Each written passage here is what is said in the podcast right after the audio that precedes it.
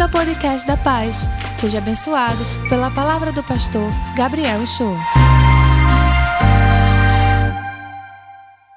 Hoje a gente tem a oportunidade de ter um domingo fora de série, uma mensagem fora de série, ou seja, não está dentro de uma série, mas antes de começar a série da semana que vem, a gente precisa conversar aqui sobre algo muito importante.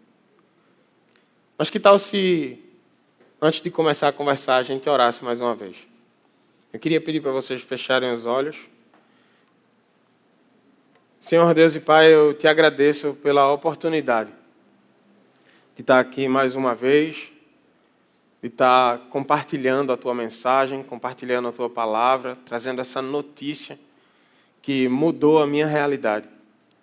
Eu te peço, Senhor, que a minha vida seja completamente entregue nas tuas mãos, que tu possa fazer da minha boca uma porta para que as tuas palavras passem, Senhor. Eu peço que cada vez mais eu diminua e que o Senhor cresça em mim. Que as palavras dos meus lábios e o meditar do meu coração sejam sempre, sempre agradáveis na tua presença, porque tu és o meu Senhor, a minha rocha e o meu redentor. E a igreja diz? Amém. Pessoal, não tem nada, nada, nada como a nossa casa. Não é verdade? Eu amo a minha casa. E isso é um fato.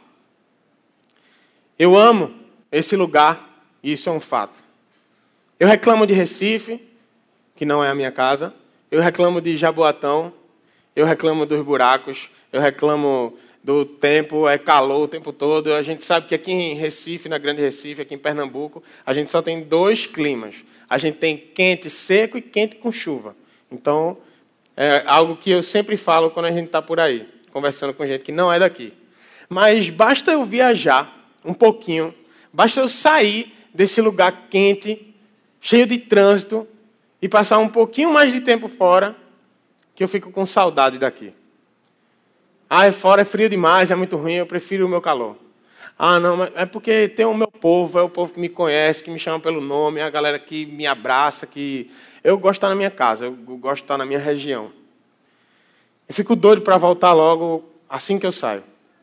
Então hoje a gente vai conversar sobre lar doce lar. A gente vai conversar sobre o nosso lar, sobre a nossa morada lar. Pessoal, eu posso falar especificamente como eu amo cada detalhe da minha casa. Deus me deu uma oportunidade de morar num paraíso. Esse paraíso se chama Candeias. Eu não sei se vocês todos moram lá. Mas dentro desse paraíso tem um local específico que me deixa muito calmo. Esse lugar é a minha casa, esse lugar é o meu quarto. Não importa quantos lugares eu vá, eu sempre desejo voltar para esse meu lugar, para esse lugar que eu chamo de lar. E você também tem um lar, não é verdade? Todos nós temos um lugar que nós amamos. A gente tem um lugar que a gente ama, que a gente escolheu para chamar de nosso. Que deixa a gente se sentir bem, que a gente consegue esquecer um pouco a loucura do que acontece fora dele. Ele é o nosso lugar. Sabe o que, que não ter um lar faz com a gente? Pessoas que moram em situação de rua, várias delas, às vezes são animalizadas. Não sei nem se isso é uma palavra, mas eu falei. A gente perde a noção do que é ter um lar, perde a noção do que é ter projetos de vida, perde a noção do que é sonhar. E ainda distante, em uma pesquisa que eu fiz ontem, existe um grupo que diz assim: apesar de não ser muito comum, isso é o que a pesquisa estava falando, existem pessoas que escolhem viver nas ruas. De acordo com essa mesma pesquisa, embora os principais motivos sejam violência, ou abuso sexual, ou violência com os pais dentro de casa, ou desentendimentos dentro da família, se afirma, um grupo afirma, que é uma escolha própria. Existe um grau de escolha de sair da sua casa e ir morar na rua. E o que essas pessoas, uma porcentagem dessas pessoas que escolheram morar na rua disseram, foi que essa escolha está eh, tá relacionada a uma noção, ainda que vaga e falsa, de liberdade, que é proporcionada pela rua. E acaba sendo um fator fundamental para explicar não só porque eles saíram das casas, mas porque eles não querem voltar. Porque eles querem permanecer na rua. Esse é o mundo que fisicamente nós vivemos. Eu e você temos um local, um estado de espírito, que faz com que, mesmo que a gente se mude diversas vezes, a gente sempre encontre um lugar para chamar de lar, para chamar de nosso, onde a gente tem prazer de viver. Mas aí eu penso comigo e eu preciso que você pense comigo também. Se o nosso corpo, se a parte física do nosso ser, precisa constantemente de uma casa, precisa de um lar, precisa voltar para casa, se ela precisa de um espaço só dele, para deixar a gente bem, para deixar a gente mais são, para que a gente não perca os nossos projetos de vida. Será,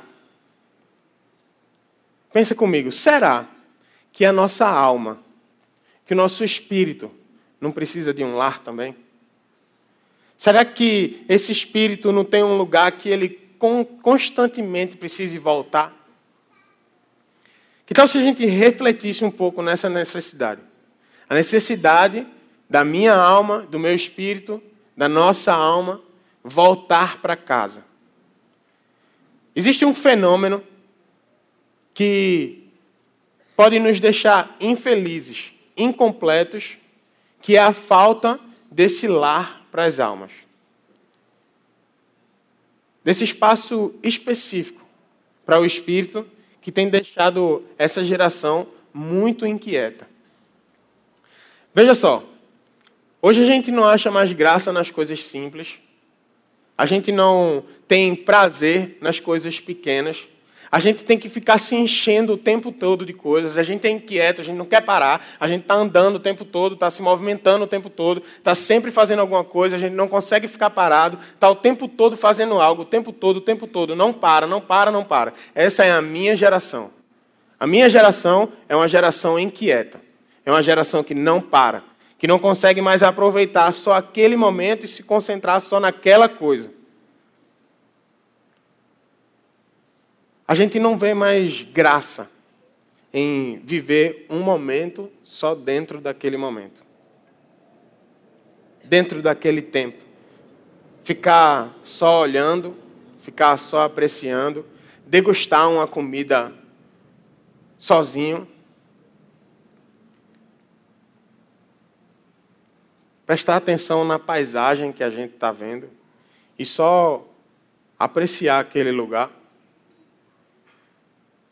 A gente perdeu até a paixão por não fazer nada. Existe prazer em não fazer nada, em descansar. A gente vê que essa geração não consegue se acalmar, para quem está em célula, assim. Vai na célula e presta bem atenção durante essa semana. O líder está lá falando alguma coisa, ou alguém está comentando algo. Dá uma olhada ao redor da sala, ou do quarto, ou de onde quer que a sua célula aconteça. Eu garanto a você que, pelo menos na minha geração, no pessoal da minha faixa etária, ou mais nova, uma parte vai estar no telefone. Uma parte vai estar viajando. Uma parte não vai estar pensando em nada. E eu tenho uma parte também que vai estar olhando para você, mas a cabeça está na lua. Isso acontece porque a gente é inquieto.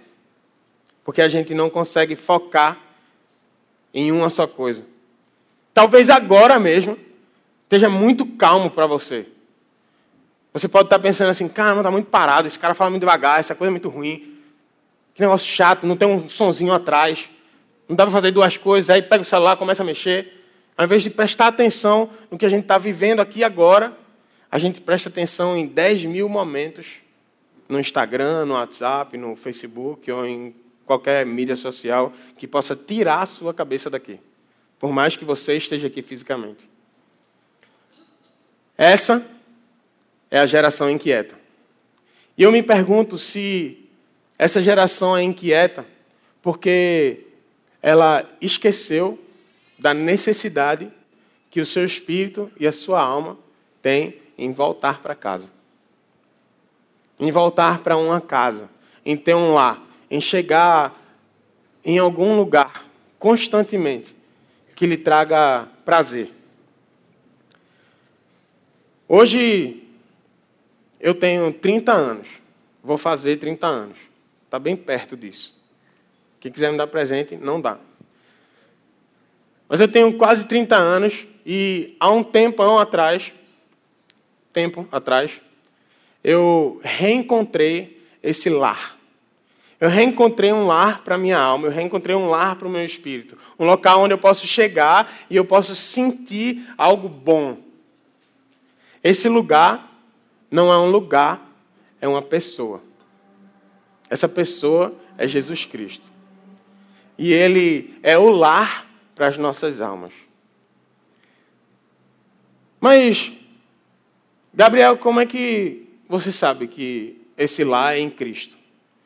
Quantas vezes você não já chegou aqui e estava tudo rodando, a cabeça em mil coisas, e o louvor começou a tocar, você fechou o olho um segundo e começou a sentir aquela vibe.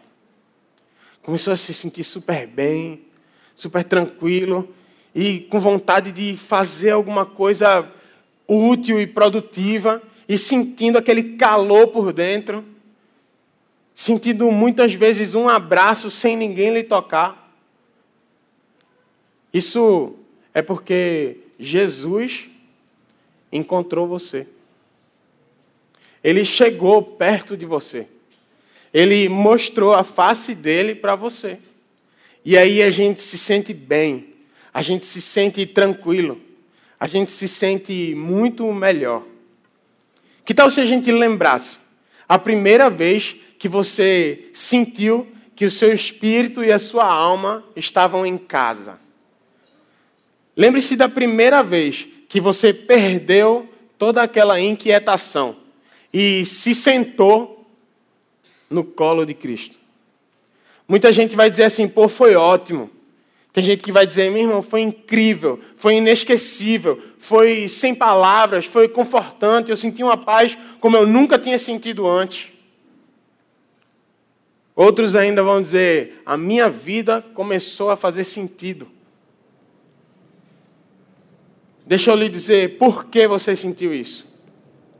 Porque finalmente a sua alma encontrou um lar. E a primeira coisa que acontece quando nós encontramos o nosso lar em Cristo, quando eu faço, eu escolho fazer o meu lar em Jesus, eu descanso. Eu descanso. Presta atenção no que o salmista vai dizer lá no capítulo 116, verso 7. Ele diz assim: retorne ao seu descanso, ó minha alma, porque o Senhor tem sido bom com você tem sido bom para você. O que, a gente pode aprender nesse verso aqui? Uma das coisas é que o Senhor é o meu lar, onde a minha alma pode descansar. A inquietude desse século pode ser aliviada e cessada com palavras de amor de cristãos que entenderam que aqui é o meu lar, que eu posso descansar e eu preciso me comprometer saudavelmente à missão de Deus e ao propósito da igreja de levar esse lá para outras pessoas. E se hoje você entrou aqui cansado? E se hoje você entrou aqui sobrecarregado? Se hoje você entrou aqui inquieto, e se hoje você encontrasse um lar que lhe deixasse descansar? A gente, como igreja, pode oferecer a experiência de viver esse lar, porque foi isso que ele mandou a gente fazer. Todas as vezes que você pensar que já não há mais saída para uma situação que você está vivendo, lembre que você pode voltar e descansar em Deus. Ou ficar ansioso demais com as preocupações de conta a pagar, de salário para entrar, de comida para botar na mesa. Lembre-se que você tem um lar para descansar. Lembre-se que você tem alguém com quem você pode contar. Você tem alguém que cuida de você e traz alívio para a sua alma.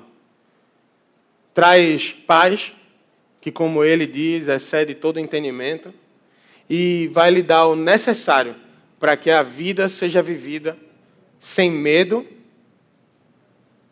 e sem o risco de estar desesperado e inquieto. Quando tudo despedaçar ao seu redor, lembre-se que Jesus é a resposta para o coração desesperado. Em nenhum outro momento da minha vida eu vivi tão perto do desespero. Eu vivi tão cheio de razões para estar desesperado. Eu, Gabriel. Em nenhum outro momento da minha vida eu cheguei tão perto quanto eu tenho chegado no último ano e pouco.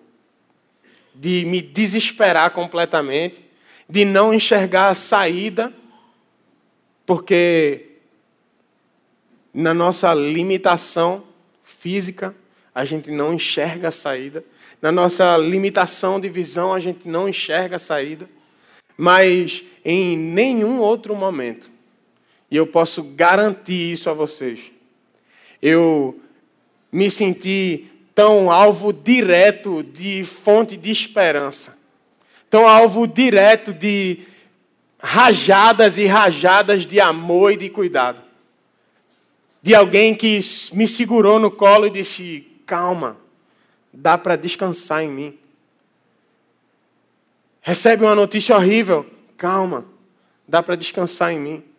Se você recebeu uma notícia horrível, calma. Dá para descansar em Jesus.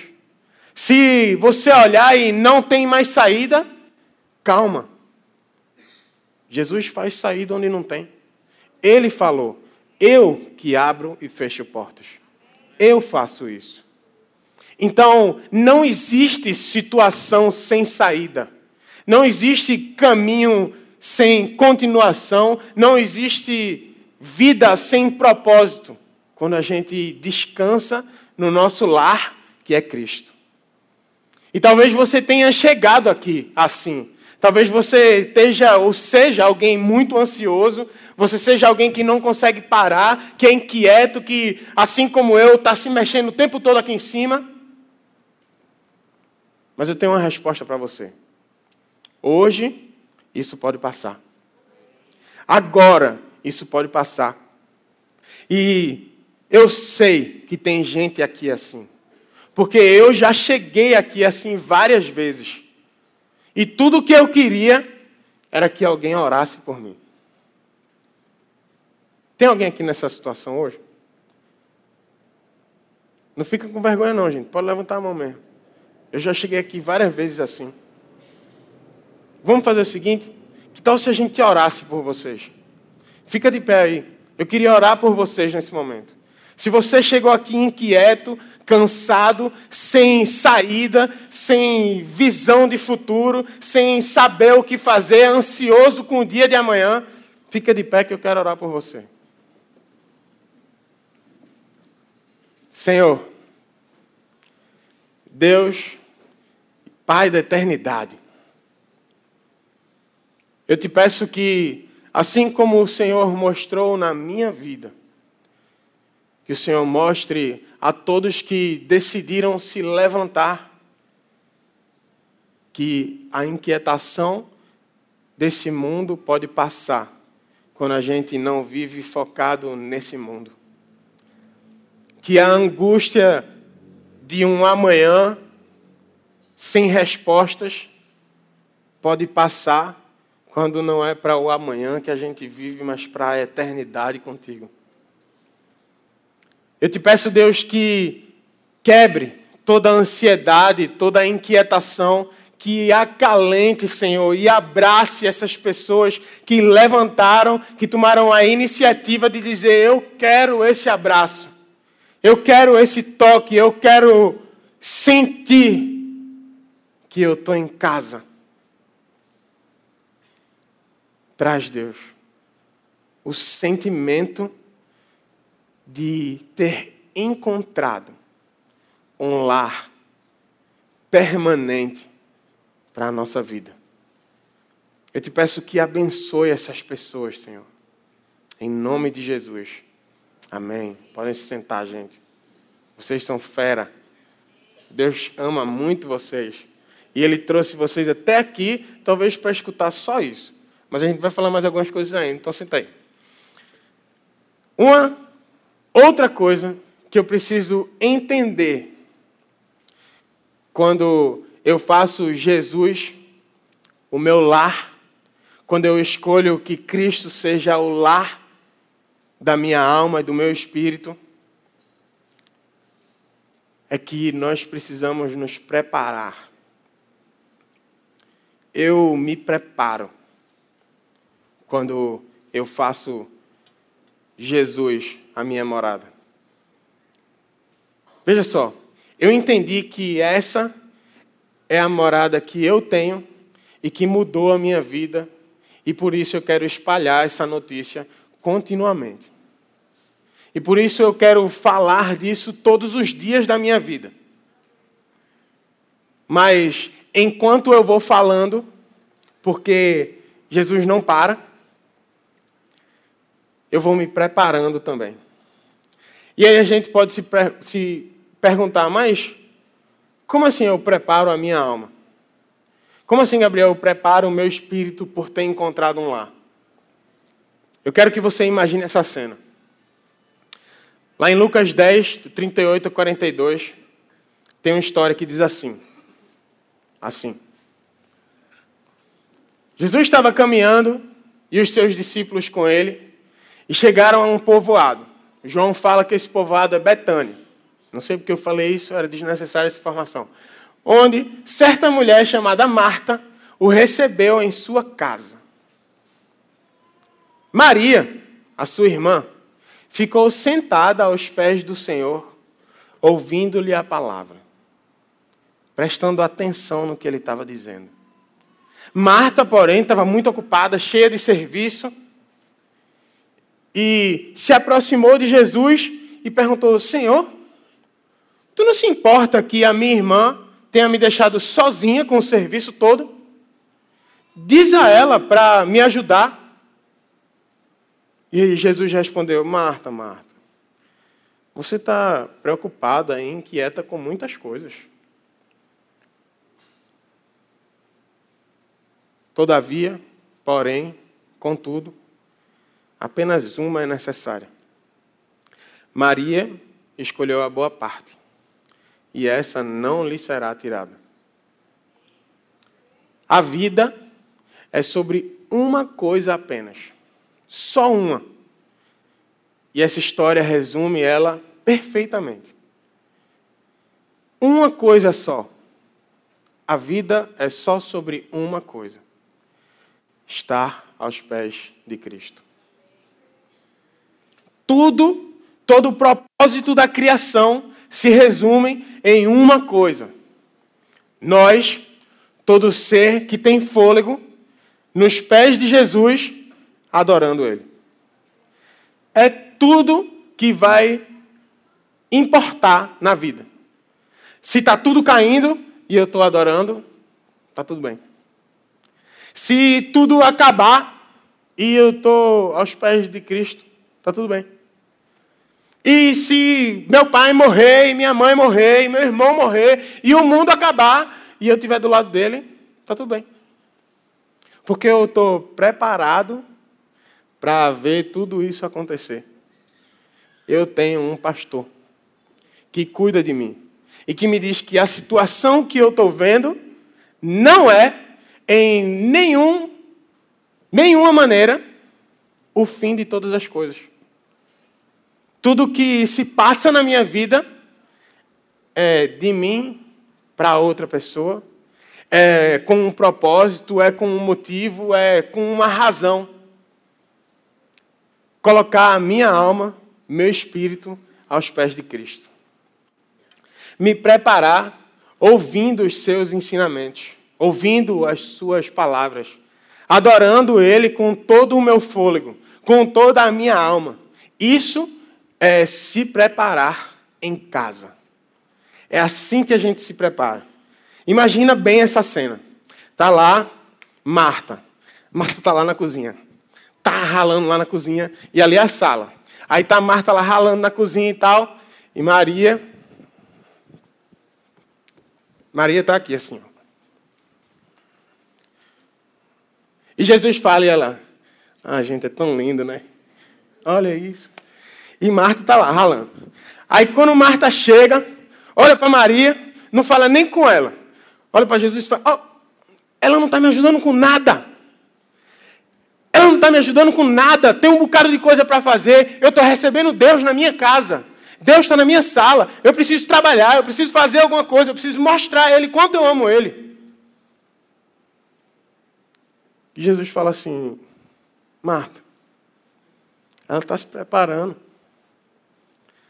ela entendeu o motivo e a razão da vida. Estar aqui é a melhor parte da vida. E eu não vou tirar isso dela. Se preparar. Eu pesquisei definições de preparar-se, do verbo preparar-se. E o verbo significa, em uma das suas definições, em seu modo transitivo. Se me perguntar de novo, não sei o que é isso. Mas ele diz assim: é colocar alguém em situação de suportar algo difícil. Se preparar, se preparar, se preparar, é colocar alguém em situação de suportar algo difícil. Agora, eu me pergunto: como é que eu me preparo para uma situação difícil para a minha vida? Fazendo de Jesus o meu eterno e constante lar. Sentando aos pés dele e escutando a voz que fala do céu diretamente ao meu e ao seu coração. Você já parou para imaginar isso? Jesus o dono do universo inteiro, que pode ter tudo embaixo dos pés, parou para falar com você. Ele criou tudo isso para mostrar o amor dele para você. Ele fez tudo o que fez, desceu do céu para cá, deu a vida dele para morrer por você.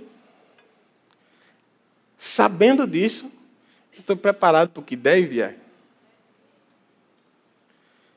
Se você um dia achou que existe uma maneira melhor de se preparar para enfrentar uma situação difícil, eu vou pedir que, por você, acredite no que eu estou falando. Não existe preparação melhor do que estar aos pés de Cristo, aprendendo com a palavra dele.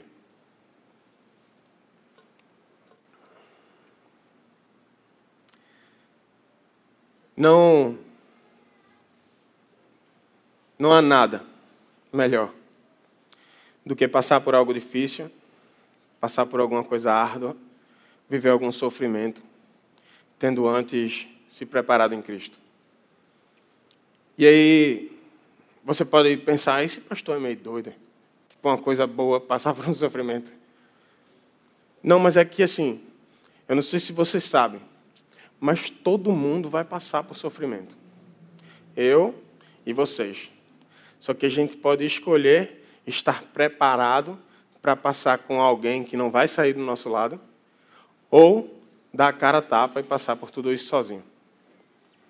A primeira opção tem me servido muito bem, e a segunda já falhou muito comigo. Então, quando você tiver encontrado o seu lar, descansado no seu lar, se preparado como deveria, guardado no seu coração tudo que no seu lar você encontrou e escutou, só existe mais uma coisa que precisa ser feita: mova-se. Se mova. Se mexa. Haja. Quando eu entendo que Jesus é o lado da minha alma, isso me leva a tomar atitudes. Um dos livros da Bíblia que pessoas leem quando querem mudar o mundo, as pessoas buscam esse livro porque eu quero tomar atitudes diferentes. Se baseia em uma palavra mágica que se chama atos. Atos. Atitudes. Ações dos apóstolos. O que eles fizeram depois de ter encontrado lá, depois de serem feitos morada de Deus, depois de repousarem nele, depois de se prepararem com ele, foi agir como Marta, com o coração de Maria. Agir como Marta agiu, com o coração nos pés da cruz. Muitas vezes a gente se engana e vê Marta como errada nessa história. Porque ela estava fazendo coisa demais. Porque ela estava fazendo alguma coisa e era para ela estar sentada aos pés de Cristo. Jesus nunca repreendeu Marta porque ela estava fazendo alguma coisa. Ele repreendeu Marta por como ela estava fazendo aquilo. Foi ele que disse: vão e façam, vão e façam discípulos, vão e mudem o mundo, vão até os confins da terra. A gente tem que fazer coisa. Mas a gente precisa ter o coração na cruz, o coração em Cristo. Jesus usa pessoas para levar o seu amor a outras. Nós aprendemos na palavra de Deus que tomar atitudes sem estar baseado na palavra pode levar você a um lugar muito distante do que Ele quer. Mas que nós precisamos tomar atitudes que revelem e que mostrem que a nossa fé é viva. A fé sem obras é? A fé sem obras é? Então a gente precisa agir. A gente tem que se mexer. O mundo está acabando e ele não vai se salvar sozinho, não. Eu e você Precisamos tomar vergonha na cara. Ir lá fora e mostrar como o amor é amor de verdade. Porque tem muito amor sendo pregado aí. Tem muito dito amor sendo pregado aí. Então a gente precisa se mexer e dizer, ó, amor de verdade é isso aqui. Morreu ali, ó. Amor de verdade jogou sangue ali para que eu e você tivesse eternidade com amor de verdade. Se mova. Tome atitudes que levem esse lar que você recebeu para todas as pessoas. Jesus disse, como o tio Henrique leu aqui, não se perturbe o coração de vocês. Creiam em Deus, creiam também em mim. Na casa do meu pai há muitos aposentos. Na casa do meu pai tem muitas moradas, tem muitos quartos. Se não fosse assim, eu lhes teria dito: eu vou preparar um lugar para vocês. E se eu for e preparar esse lugar, isso significa que eu vou voltar e vou levar vocês para mim, nesse lugar perfeito, para que vocês estejam aonde eu estiver. Jesus quer estar do seu lado, dentro de você, na sua cabeça, no seu coração, na sua visão, fazendo tudo do seu lado. Então, cabe a nós também, como igreja, como cristãos, encher esse quarto. Encher os quartos do céu. Como pastor de uma juventude, o meu maior desejo é apresentar e levar esse lar a pessoas. Apresentar uma realidade diferente, onde as pessoas podem se comprometer, tendo antes vivido uma experiência verdadeira com Cristo. Onde nós podemos nos sentir bem por estarmos cheios de esperança.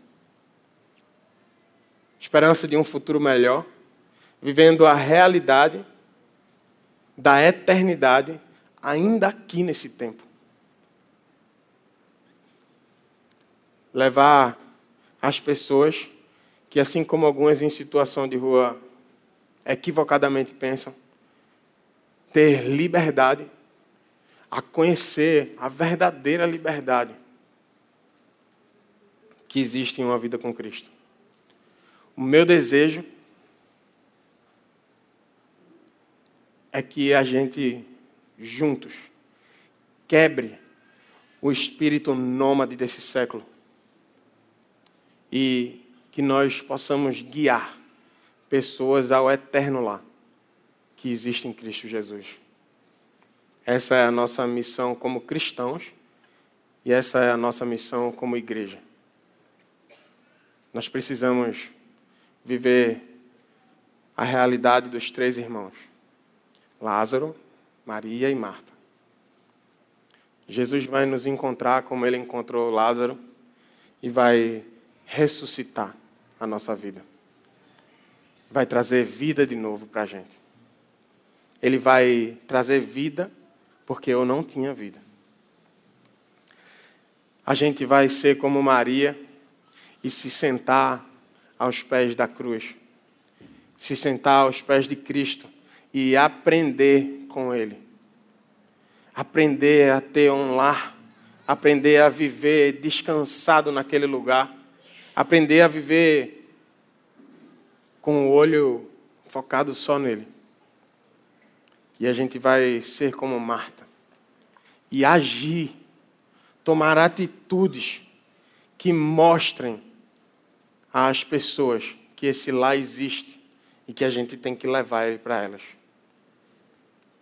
Talvez você chegou aqui como Lázaro e está precisando receber o sopro da vida novamente. Talvez você chegou aqui como Maria e aleluia, irmão, a gente está junto.